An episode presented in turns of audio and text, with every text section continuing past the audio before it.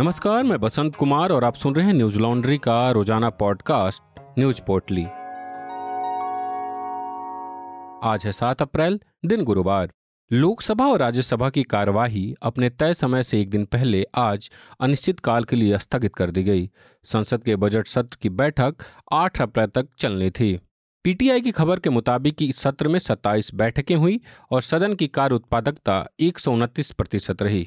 गुरुवार को सदन की कार्रवाई शुरू होने पर लोकसभा अध्यक्ष ओम बिरला ने कहा, सत्र के दौरान सदन की बैठकें लगभग 177 घंटे 50 मिनट तक चलीं। इस दौरान 182 तारांकित प्रश्नों के उत्तर दिए गए। बिरला ने कहा कि 1 फरवरी को वित्त मंत्री निर्मला सीतारमण ने वित्त वर्ष 2022-23 का केंद्रीय बजट पेश किया था। इस पर 7, 8, 9 और 10 फरवरी को चर्चा हुई। निचले सदन ने बजट पर 15 घंटे 35 मिनट तक चर्चा की है। इस सत्र में कई महत्वपूर्ण विधेयक पारित हुए, जिसमें वित्त विधेयक 2022, दिल्ली नगर निगम संशोधन विधेयक 2022, सामूहिक संहार के आयुध और उनकी परिधान प्रणाली, विधि विरुद्ध क्रियाकलापों का प्रतिषेध संशोधन विधेयक 2022 तथा दंड प्रक्रिया शिनाख्त विधेयक 2022 शामिल है। यह जानकारी ओम बिरला ने दी। उन्होंने कहा कि सदन में प्रश्नकाल में प्रतिदिन औसतन 8 प्रश्नों के उत्तर दिए गए। वहीं पीटीआई की खबर के मुताबिक कांग्रेस और शिवसेना समेत विपक्षी दलों के भारी हंगामे के बीच राज्यसभा भी निर्धारित दिन से एक दिन पहले ही आज अनिश्चितकाल के लिए स्थगित कर दी गई। हंगामे के कारण सभापति एम वेंकैया नायडू अपना पारंपरिक समापन संबोधन भी नहीं दे सके। राज्यसभा से भी कई महत्वपूर्ण विधेयक पारित हुए। आज तक की खबर के मुताबिक इस बार राज्यसभा से विनियोग विधेयक 2022, संविधान, अनुसूचित जातियां और अनुसूचित जनजातियां आदेश, दूसरा संशोधन विधेयक 2022, चार्टेड अकाउंटेंट लागत और संकर्म, लेखापाल और कंपनी सचिव संशोधन विधेयक 2022, दिल्ली नगर निगम संशोधन विधेयक 2022 और दंड प्रक्रिया शिनाख्त विधेयक 2022 आदि शामिल है। सुप्रीम कोर्ट में रोहिंग्या और बांग्लादेशी घुसपैठियों सहित सभी अवैध प्रवासियों को वापस भेजे जाने के मुद्दे पर सुनवाई हुई। चीफ जस्टिस एनवी रमना ने कहा, अगर केंद्र सरकार इस मामले में जवाब दाखिल करती है तो वो सुनवाई के लिए तैयार है। कोर्ट ने कहा कि केंद्र का जवाब दाखिल होने पर वो सुनवाई की तारीख देंगे। सीजेआई पहले वकील अश्वनी उपाध्याय के जल्द सुनवाई करने के आग्रह को मानने के इच्छुक नहीं थे। उन्होंने कहा, हर दिन हमें केवल आपके मामले की सुनवाई करनी होती है, फिर यहाँ निर्वाचित प्रतिनिधि क्यों हैं, किस लिए? सरकार के पास जाइए। एनडीटीवी की खबर के मुताबिक कोर्ट ने यह फैसला अश्वनी उपाध्याय की याचिका पर सुनाया। याचिका में केंद्र और सभी राज्यों को 1 साल के भीतर रोहिंग्या और बांग्लादेशी घुसपैठियों सहित सभी अवैध प्रवासियों का पता लगाने, हिरासत में लेने और निर्वासित करने का निर्देश देने की मांग की थी। अश्वनी उपाध्याय ने कोर्ट में दलील देते हुए कहा, करोड़ों लोगों के रोजगार पर घुसपैठियों का कब्जा है। 5 करोड़ रोहिंग्या अवैध रूप से भारत में रह रहे हैं और आवास योजनाओं सहित नागरिकों के हक वाले लाभ ले रहे हैं। सीजेआई ने कोर्ट में मौजूद सॉलिसिटर जनरल तुषार मेहता से सवाल किया कि क्या केंद्र सरकार का जवाब तैयार है। मेहता ने कहा, उन्हें इसकी जानकारी नहीं है। इस पर कोर्ट ने कहा कि केंद्र सरकार का जवाब दाखिल होने के बाद मामले की सुनवाई के लिए लगा दिया जाएगा। भारत में हर रोज महंगाई नई ऊंचाई छू रही है। कभी पेट्रोल तो कभी डीजल तो कभी सीएनजी की कीमतों में वृद्धि हो रही है।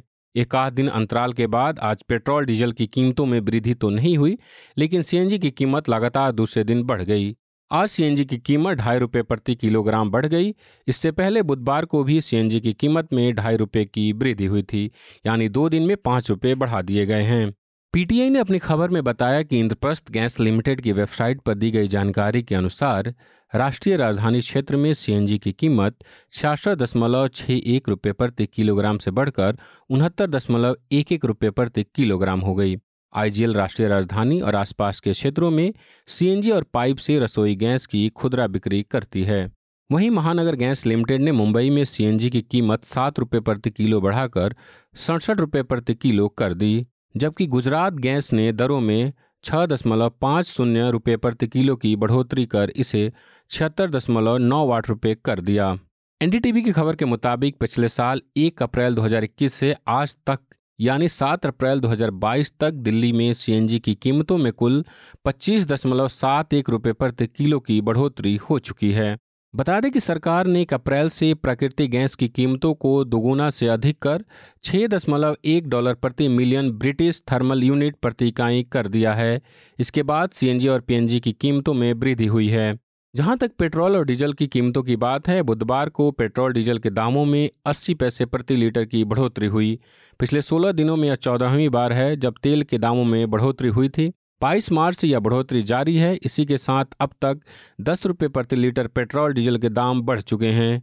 दिल्ली में 1 लीटर पेट्रोल की कीमत 105 रुपये के पार चली गई है। वहीं डीजल भी 96 रुपये के ऊपर बिक रहा है।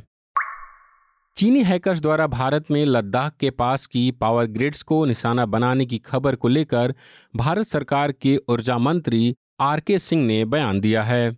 मीडिया संस्थान ब्लूमबर्ग ने अपनी एक रिपोर्ट में दावा किया है कि चीनी हैकर्स ने हाल के महीनों में भारतीय पावर सेक्टर को निशाना बनाया था। इसके बाद सिंह ने कहा, किसी भी देश का हैकर हो वह हैकिंग में सफल नहीं हो पाएगा क्योंकि हमारा सिस्टम परफेक्ट है।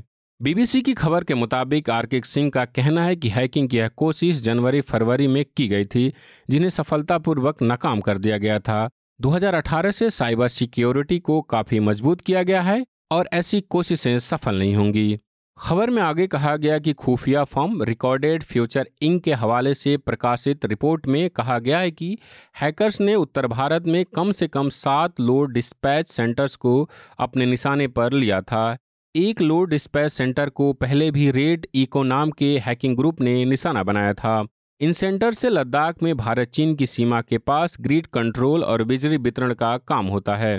रिपोर्ट में यह भी कहा गया है कि हैकर्स ने भारत के एक इमरजेंसी रिस्पांस सिस्टम को भी निशाना बनाया था। आज तक की खबर के मुताबिक सिंह ने बताया, हैकिंग का मामला हमारे सामने आया है, हमने संबंधित राज्यों से जानकारी ली है, हमारे प्रोटोकॉल जो है हम उसको फॉलो कर रहे हैं, हमारा डिफेंस सिस्टम बिल्कुल परफेक्ट है, कोई भी हैकर चाहे वो किसी भी देश का हो सफल नहीं हो पाएगा। संयुक्त राष्ट्र महासभा आज रूस को मानवाधिकार परिषद से हटाने के लिए अमेरिकी प्रस्ताव पर वोट करेगी। रूस के निलंबन का यह प्रस्ताव अमेरिका की ओर से रखा गया है। यूक्रेन की राजधानी कीव के उपनगर बूचा से सामने आई नागरिकों के शवों की भयावह तस्वीरों और वीडियो के बाद संयुक्त राष्ट्र में अमेरिका की राजदूत लिंडा थॉमस ग्रीनफील्ड ने रूस को 47 सदस्यीय मानवाधिकार परिषद से हटाने की मांग की थी। थॉमस ग्रीनफील्ड ने कहा था, हमें यकीन है कि रूसी बलों ने यूक्रेन में युद्ध अपराधों को अंजाम दिया है और हमारा मानना है कि इसके लिए रूस की जवाबदेही तय की जानी चाहिए। उन्होंने कहा, ऐसे में मानवाधिकार परिषद में रूस की भागीदारी एक स्वांग है। रूस के इस हमले की दुनिया भर में निंदा की जा रही है और रूस पर और कड़े प्रतिबंध लगाने की मांग भी की जा रही। हालांकि रूस ने इन सभी आरोपों को मानने से इनकार कर दिया है। बीबीसी की खबर के मुताबिक 47 सदस्यों वाली संयुक्त राष्ट्र मानवाधिकार परिषद से किसी देश को बाहर करने के लिए 2/3 बहुमत की जरूरत होती है। इनमें उन देशों को नहीं गिना जाता जो वोटिंग में शामिल नहीं होते। मानवाधिकार परिषद जिनेवा में है। इसके सदस्य संयुक्त राष्ट्र महासभा द्वारा 3 साल के लिए चुने जाते हैं। गौरतलब है कि साल 2011 में लीबिया को प्रदर्शनकारियों के साथ तत्कालीन तानाशाह मोहम्मद गद्दाफी की वफादार सेना की हिंसा के बाद मानवाधिकार परिषद से निलंबित कर दिया गया था। पश्चिमी देशों के अधिकारियों को भरोसा है कि 193 सदस्यों वाली महासभा में उनके द्वारा मॉस्को को निलंबित करने के लिए पर्याप्त समर्थन है। फिलहाल तैयार किए गए प्रस्ताव में यूक्रेन में मौजूदा मानवीय और मानवाधिकार संकट को लेकर चिंता जाहिर की गई है।